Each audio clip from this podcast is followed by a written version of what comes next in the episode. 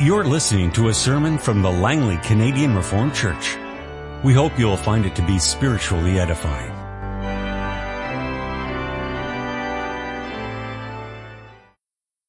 Let's take our Bibles and open to the scripture reading this afternoon. Exodus chapter 16. The book of Exodus, of course, recounts the deliverance of the people of Israel from the land of Egypt. And as we come to chapter 16, the people of Israel have been out of Egypt for some time. They are in the wilderness. The whole Israelite community set out from Elim and came to the desert of Sin, which is between Elim and Sinai, on the 15th day of the second month after they had come out of Egypt. In the desert, the whole community grumbled against Moses and Aaron. The Israelites said to them, if only we had died by the Lord's hand in Egypt. There we sat around pots of meat and ate all the food we wanted, but you have brought us out into the desert to starve this entire assembly to death. Then the Lord said to Moses, I will rain down bread from heaven for you. The people are to go out each day and gather enough for that day. In this way I will test them and see whether they will follow my instructions. On the sixth day they are to prepare what they bring in, and that is to be twice as much as they gather on the other days. So Moses and Aaron said to all the Israelites, In the evening you will know that it was the Lord who brought you out of Egypt. And in the morning you will see the glory of the Lord, because he has heard your grumbling against him. Who are we that you should grumble against us? Moses also said, you will know that it was the Lord when He gives you meat to eat in the evening and all the bread you want in the morning because He has heard your grumbling against Him. Who are we? You are not grumbling against us, but against the Lord. And Moses told to Aaron, say to the entire Israelite community, come before the Lord for He has heard your grumbling. While Aaron was speaking to the whole Israelite community, they looked toward the desert and there was the glory of the Lord appearing in the cloud. The Lord said to Moses, I have heard the grumbling of the Israelites.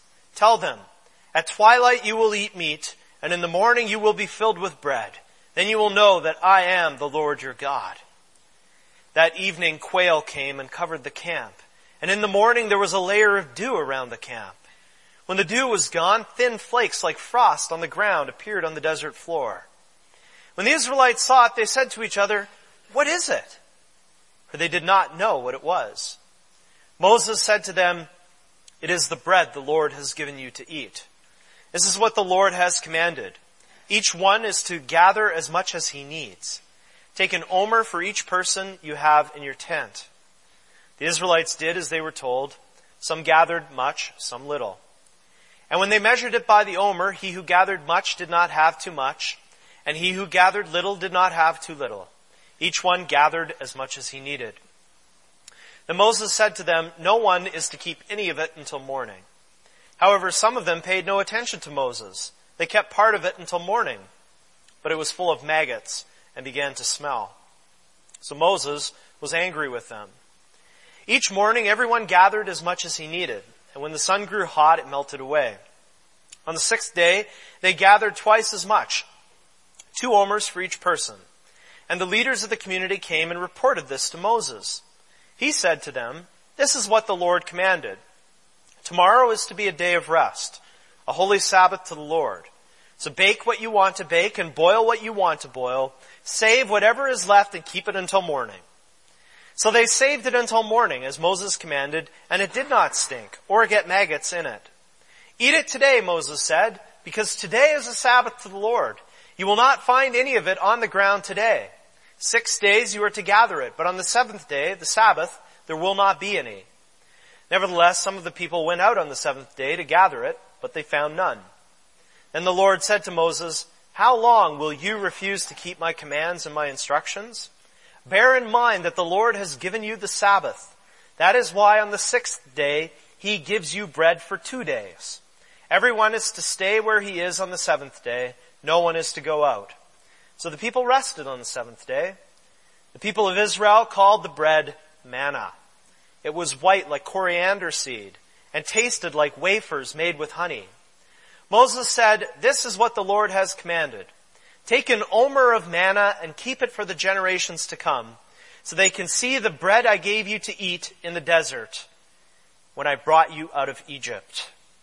So Moses said to Aaron, take a jar and put an omer of manna in it, then place it before the Lord to be kept for the generations to come. As the Lord commanded Moses, Aaron put the manna in front of the testimony that it might be kept.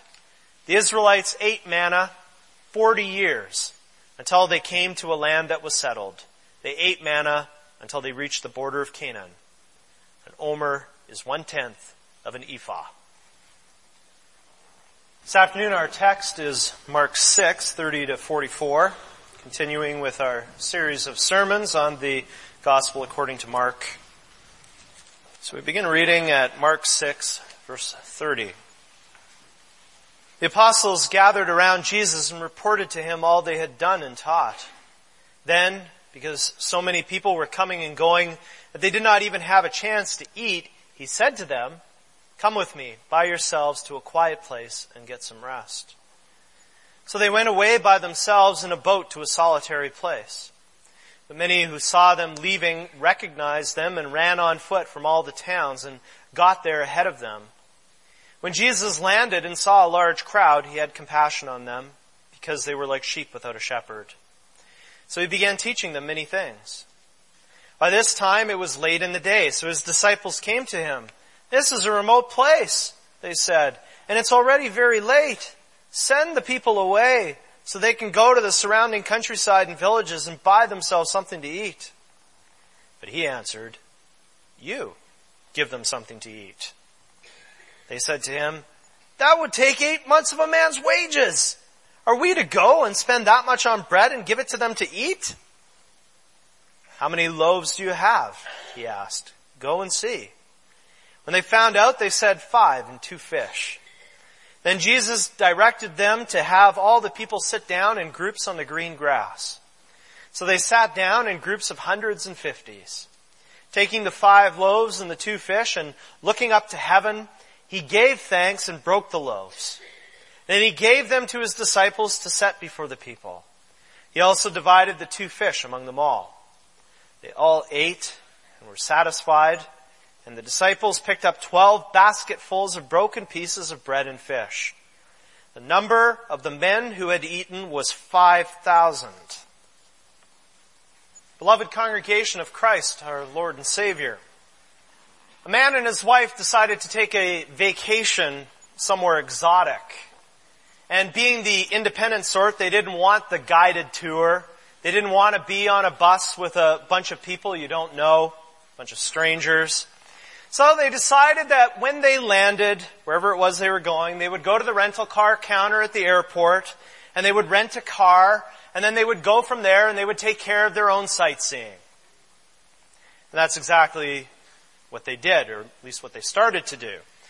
And the wife said, don't you think you should get a map? Don't you think you should bring a map, honey, just in case? And the husband, being a man, replied, it's okay, honey. The rental car has GPS. We'll have no trouble getting around. And so their flight arrived in this city, this city where few people speak English. The people at the rental car counter spoke some English and that was helpful. The couple went and got their car, and as advertised, it came with a GPS unit. And getting into the car, they, they powered it up and they entered the address of their hotel, which was on the other side of the city at the end of a maze of roads, and they set off. And after about 30 minutes on the road, the GPS went blank. And they pulled over to the side of the road and the man, being a man, tried to fix it. He checked the power. He tried to turn it on, tried to turn it off, even banged it a few times. But nothing helped. Nothing would work. The GPS was dead. There they were in the middle of a strange city where few people speak English, no maps, no GPS, no cell phones, no BCAA. For some, this could be the greatest and most exciting challenge ever. But for most people, this would be a nightmare. Totally disoriented, totally lost. not knowing which way to go. That can happen when you go on a vacation, but it can happen in the middle of daily life too, can it?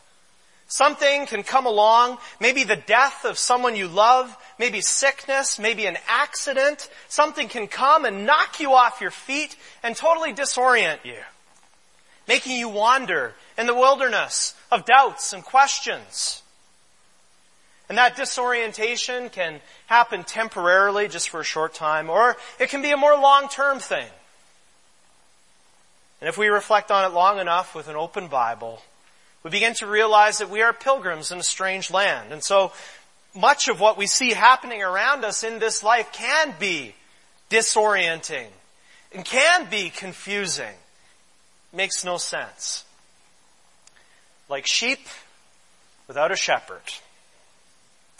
Except as believers we know that we do have a shepherd, a good shepherd in Jesus Christ. And we know that because it's revealed to us in the Bible. And that truth gives us comfort. It encourages us for our pilgrimage. And we see it particularly in our passage for this afternoon. And so I preach to you God's Word, the Lord Jesus revealed as the true shepherd of Israel. We'll consider His concern for His disciples, His compassion for the crowds, and finally His contribution to the feast. Earlier in chapter 6, the Lord Jesus had sent out his disciples on a mission, a preaching and healing mission. He commissioned them to be his prophets. And in the verses right before our text, we find out what often happens to God's prophets. Following in the footsteps of other prophets in the Old Testament, John the Baptist was beheaded by a waffling king and his evil wife. Now when we come to verse 30, we pick up the story of the disciples and their mission. The mission is over and they return to their chief prophet, the Lord Jesus. They report all they'd done and taught. And evidently it had been a busy time for them. And the busyness just continued all around them. Mark tells us that many people were coming and going. And in fact, it was so busy that they weren't even able to find a moment in which they could sit down in which they could have a bite to eat. Notice that the crowds are considered a bother here. They're annoying. They prevent people from taking care of their normal daily needs. And the Lord Jesus sees this. He's concerned for his disciples the special group of 12 men who are part of his inner circle. Why would he be concerned? Because he's a man. And he has a human nature. He knows what it's like to be tired. Remember him earlier in Mark sleeping in the boat?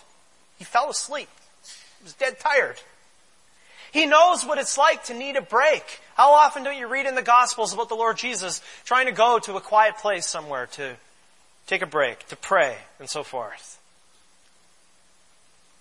Loved ones, brothers and sisters, some of you are tired. Some of you are worn out. Maybe even this afternoon. Maybe you're having a hard time keeping your eyes open. Listen to the words of your Savior at the end of Matthew 11. Come to me, all you who are weary and burdened, and I will give you rest. Take my yoke upon you and learn from me, for I am gentle and humble in heart, and you will find rest for your souls, for my yoke is easy and my burden is light. Beautiful words, aren't they? The Lord Jesus still extends his call to come. Come to him with your weariness and your burdens. Come to your elder brother who knows and understands. You can pray to him. You can pray to the Lord Jesus and bring these things to him and you can know that he'll not only listen, but he'll also extend his help. He'll do that by encouraging you with his word through the Bible. He'll give his help through the Holy Spirit, the comforter whom he's sent to dwell in us. He'll give his help through the encouragement of Christian brothers and sisters. Loved ones, when you pray to him, he will not fail to answer. Because the concern he shows for his disciples in this passage, it's the same concern that he still has today for his people. Remember what it says in Hebrews 13 verse 8. Jesus Christ is the same yesterday, today, and forever. He will hear and act. And so he does here in Mark 6 as well. He knows their need and he acts on it. He wants to take them on a retreat. He tells them to come with him to a quiet place so that they can rest up a bit. And it's important to note that when he says a quiet place, literally that says a wilderness place. The word here was used in the Greek translation of the Old Testament to describe the place where the people of Israel traveled through on their way to the promised land. The place where they, they wandered before they entered the promised land. The wilderness. More on that in a minute. Obviously, they're at the Sea of Galilee, that lake in northern Israel. And that's obvious because they get into a boat to travel to this solitary place. And again, that's the same word as in verse 31. It can also be translated a wilderness place. From Luke's parallel account, we know that this was somewhere along the northern shore of the Sea of Galilee near a place called Bethsaida. Assuming that they were near Capernaum when they got in the boat, it was a, a straight line distance across the lake of about six and a half kilometers. The Sea of Galilee is not a huge lake. And as a boat was sailing across, it would be very easy to keep your eye on it from the shore. And that's exactly what the crowds did. As the boat departed, they watched very carefully. And they started running to the place where they thought the boat might land. Mark tells us that these people came from all the towns and they ran on foot. And I just mentioned that the straight line distance is about six and a half kilometers. But if you were on foot running around the shore of the lake, that distance extends to about 16 kilometers. Quite a bit further. But people in those days were much more accustomed to traveling on foot even to running on foot. And somehow they managed to outrun the boat and they managed to get to that landing point before Jesus and his disciples. Now comes what I think is the biggest surprise in this text. And you may say, well, hold on, Pastor, there's a miracle here. That's a, that's a surprise. Uh, yes, that is a surprise. There's a miracle. But by this time in Mark, we've, we've come to expect miracles from Jesus. We know that he does miracles. Now, there, there's a bigger surprise here. Something just amazing. Jesus and his disciples were trying to escape the crowds, trying to head out on a retreat so that the disciples could rest, that they could eat. But now they arrive at their destination and who's waiting there for them? But the crowds. Thousands of people. Now I think any one of us on a good day would probably be annoyed at this. Here we go out of our way to escape the crowds and they chase after us, running around the lake as if their life depended on it. We wanted a break. But these people won't give it. They won't give up. And that's why verse 34 is so surprising. When Jesus landed and saw a large crowd, he had compassion on them. What? We expect to read Jesus became exasperated with them, or maybe Jesus was frustrated with them, or maybe annoyed with them. But Jesus had compassion on them? Who is this? And that's exactly the question that Mark wants us to ask. Who is this? That's the question he's going to answer. Jesus is the one who has compassion on the crowds. Compassion, that means he has pity, he has sympathy, he is moved in his heart for them. This morning we celebrated the Lord's Supper and then afterwards we, we heard the doxology. And in there were the words of Psalm 103 That psalm expresses the same kind of compassion and sympathy that we find here, attributing it to God Himself. Psalm 103 verse 13, as a father has compassion on his children, so the Lord has compassion on those who fear Him. Those are beautiful words and they're echoed here in our text. When the Lord Jesus is said to have compassion on the, these crowds that chase Him around the lake. Who is Jesus? Well, He's the one who reflects the compassion of the Father. Because as Paul says in Colossians 1, He is the image of the invisible God. And in Him, all the fullness of God dwells. Jesus is the one who has compassion on the crowds because, Mark tells us, they were like sheep without a shepherd. That's not the first time you find that expression in the Bible. That expression has a, a, long history in the Old Testament. Sheep without a shepherd. In the Old Testament, when the people of Israel were without a leader, they were said to be like sheep without a shepherd. Now let's consider that expression a bit more carefully. Because God calls His people sheep in the Bible quite often. And when He does that, it's simply an accurate description of who we are. It's not meant as a compliment. He didn't say that we were as wise as owls or as resourceful as coyotes or raccoons or, okay, hyenas in the Middle Eastern context. He says that his people are like sheep. If he wanted to build up the self-esteem of his people, if he wanted to make them feel good about themselves and of themselves, calling them sheep was not the way to do it. Calling them sheep, calling us sheep, that's meant to give an accurate picture of us, a picture that makes us humble before God. Because you see, sheep are some of the most utterly dependent animals on the planet. They're also some of the most stupid. Sheep need a shepherd for survival. Sheep need a shepherd to show them where to go for food and to, and to bring them to the food. Sheep need a shepherd to protect them against the predators. When sheep don't have a shepherd, they're prone to wander to fall prey to wolves and bears and lions.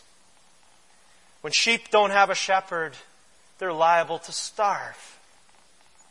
Sheep that want to be independent and do things their own way, they die. That's why Jesus has compassion on them. He knows what they really need. He knows that these sheep are out in the wilderness, wandering, wandering, wandering. These sheep are starving. These sheep are His. And the shepherds who were supposed to take care of them, they took care of themselves instead. The religious leaders in Israel, the priests and the scribes, they were false shepherds who just lined their own pockets and they let the people, they let the sheep wander. These people were victims of false shepherds who gave them stones, scorpions, and serpents for food. No wonder then that Jesus had compassion on these people, that he felt sorrow, that he felt pity, that he was brokenhearted for them. They had been cheated and they had been robbed by these false shepherds. Now notice how his compassion translates into action. He knows what they really need. These sheep without a shepherd have been starving for spiritual food. That's why it says at the end of verse 34, so he began teaching them many things. He gives them the gospel of the kingdom of God, proclaiming to, to them the good news, as he's done so often already in Mark. He gives them spiritual truth that will truly feed their hungry and thirsty souls. Here's the good shepherd with his sheep in the wilderness and he feeds them, giving, the giving them the nourishment that they have been lacking for so long. And so he continues to do today. Today, his sheep are still in the wilderness on a journey to the promised land, the heavenly Jerusalem. Some might ask with Psalm 78, we sang Psalm 78, but we didn't sing these words. Psalm 78 has a question in it. Can God spread a table in the desert? Yes, He can. That's exactly what Jesus Christ does for us, week in and week out. He spreads a table in the desert, and He feeds us with His Word. In the desert, every direction looks the same. It can be disorienting to be in the desert. So much uncertainty and confusion. But the Good Shepherd comes and He feeds us and He gives us direction. He shows us the way of life, the, the way forward from the desert to the promised land. But now I can hear someone saying, but what about His concern for the disciples? What happened to their need for rest? And his attempt to meet that need? That's a good question, isn't it? And you can look at it from a couple of different angles. From one perspective, the disciples were sheep with a shepherd. They were disciples of Jesus. Remember the parable of the lost sheep? The good shepherd tends to the needs of the one lost sheep, leaving the others behind. He tends to the needs of the one lost sheep. Wouldn't he then also tend to the needs of the 5,000 plus lost sheep and leave the 12 who are in good hands already? From another perspective, what the crowds needed as lost sheep was also what the disciples needed what they needed most. More than rest, they needed the teaching of the Lord Jesus. Loved ones, remember this simple basic truth. Believers never outgrow their need for the gospel. And the disciples also needed to see their good shepherd and his compassion so that in their ministry in due time they would go and do likewise. And his compassion for the sheep without a shepherd doesn't stop with his teaching them. He's a good shepherd who takes care of all the needs of his sheep. And this gets drawn out when his disciples approach him late in the day. They again draw attention to the fact that this is a remote place. Again, literally a wilderness. Out in the boonies. And it's late. And all these people are here and they're preventing us from having our retreat. So Jesus, please send them away to places where they can eat. Send them away from us now so we can have a break. And he answers in a sort of teasing way. You give them something to eat. You disciples. Again, notice how he doesn't see the crowds as a nuisance, but as his calling. He came to be their shepherd. How can he send them away? And their reply to him is incredulous, the disciples' reply. Their, their reply is almost sarcastic. They ask, shall we go and buy 200 denarii or eight months of wages as we have it in our translation? Shall we go and buy bread for them with 200 denarii or eight months of wages? And that's not a serious question. It comes across as snarky and sarcastic. After all, it's not likely that they had eight months of wages on them in the first place. In the second place, eight months of wages would get you over 2,000 loaves of bread. Where are you going to find someone who has 2,000 loaves of bread for sale? And how are you going to get 2,000 loaves of bread from there to here? Now, this is a sarcastic question. But his next question is not sarcastic. He asks how many loaves are on hand and tells them to go and find out. And after a bit of searching, they discover that in the whole crowd there's only five loaves of bread and two fish. And from John's gospel we know that this food belonged to a young boy. It's not much. Jesus directs them to sit down in groups on the grass, green grass. And that little detail tells us that this event took place in the spring. Doesn't change the fact that this place is out in the boonies. Even in the driest and wildest parts of Palestine, you can often find green grass in the spring, even if only for a little while. The people were seated in groups of hundreds and fifties, seated in an orderly fashion. And these two details, about the green grass and about the, the people being seated, all this is reminiscent of Israel in the wilderness in the book of Exodus. Because the Exodus out of Egypt took place in the spring. And if you read Numbers 2, you'll find that the Israelites were carefully and methodically arranged in their camps in the wilderness. And so here too in Mark 6.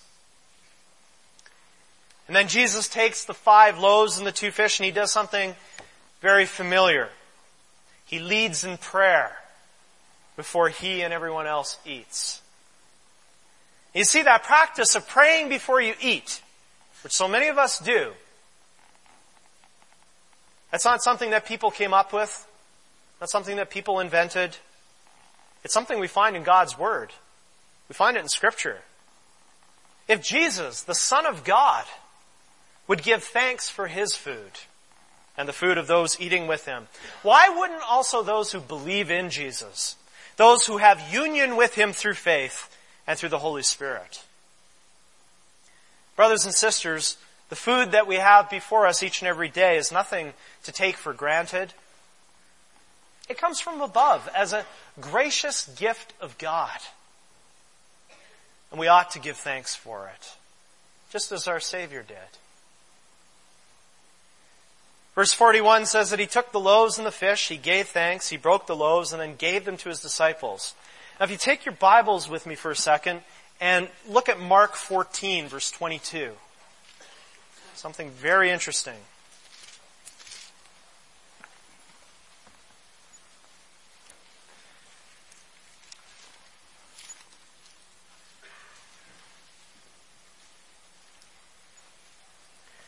So Mark 14 verse 22, look at this.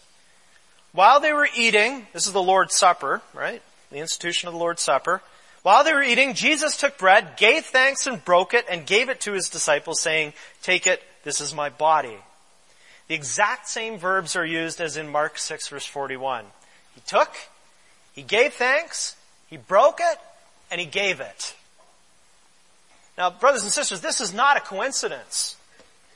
When we celebrate the Lord's Supper, as, as, we did this morning, this is also the Good Shepherd feeding his people with his crucified body and shed blood.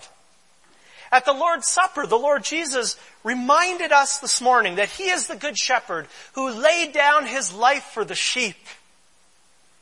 This joyful event here in Mark 6, the feeding of the 5,000, is pointing ahead to the sacrament of the Lord's Supper to be instituted later but then also beyond it, to the great marriage feast of the Lamb. When our Savior will feed us for eternity. He will feed us at a lavish banquet for which there, there is no earthly comparison.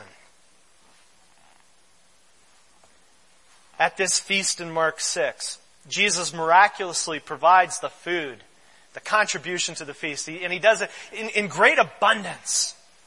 Now we don't know how he did it, the mechanics of it. And you know what? It doesn't really matter either. What matters is verse 42. They all ate and were satisfied. And again, we have shades of Israel in the wilderness with the manna provided by God. There, God's people ate and they had exactly enough. Jesus is reenacting that event but notice how he goes one step further. He outdoes what we read about Israel in the wilderness. He goes one step further because there's more than enough. There are 12 baskets full of, of leftovers. There are even more leftovers than the original amount of food. Now, this is a sign of abounding grace of a Savior who lavishes His people with everything they need and more. And the number of people fed, Mark tells us that there were 5,000 men. Now, 5,000 males, not 5,000 human beings, 5,000 men. And we could expect that there would also be, in addition to that, women and children, although the exact amount we don't know. And so this was a miracle. The feeding of thousands of people with a few loaves and a couple of fish. What does it reveal to us about Jesus Christ? Well, we discover in this text that He's the true shepherd of God's people. The good shepherd who takes care not only of our spiritual needs, but also our physical needs. He's a savior for the whole person, body and soul. What happens here is prophetic of his saving work and all its glorious fullness. Yes, he, he saves our souls with the sacrifice of his body and blood once offered on the cross. But scripture also tells us that he saves our bodies. These bodies, these flesh and blood bodies that are, are sitting here in this church building this afternoon. At the last day, these bodies will be raised from the dead, glorified. They will be reunited with our souls, made to be like His glorious body. Body and soul, the whole human being, rest under the curse of sin. And Jesus Christ delivers from the curse of sin on the entire person, both body and soul. Loved ones, He's a complete Savior. He's your Savior. Your good shepherd. He'll never disappoint. He'll never fail you. He'll never forsake you. He promises. And you may have times in your pilgrimage here on earth when it seems like the world is spinning out of control. And you're disoriented. And you're unable to find your bearings. It happens. At times like that, and really, at all times, let your hearts and your thoughts flee to Jesus Christ, the Good Shepherd. He promises to lead you, to guide you like none other can. When it seems like the foundations are shaken, He'll encourage you with the knowledge that there is solid ground under your feet. You can confidently and you can joyfully say with the psalmist, as we're going to sing in a moment, the Lord is my shepherd, I shall not want. This is God's word. Let's pray.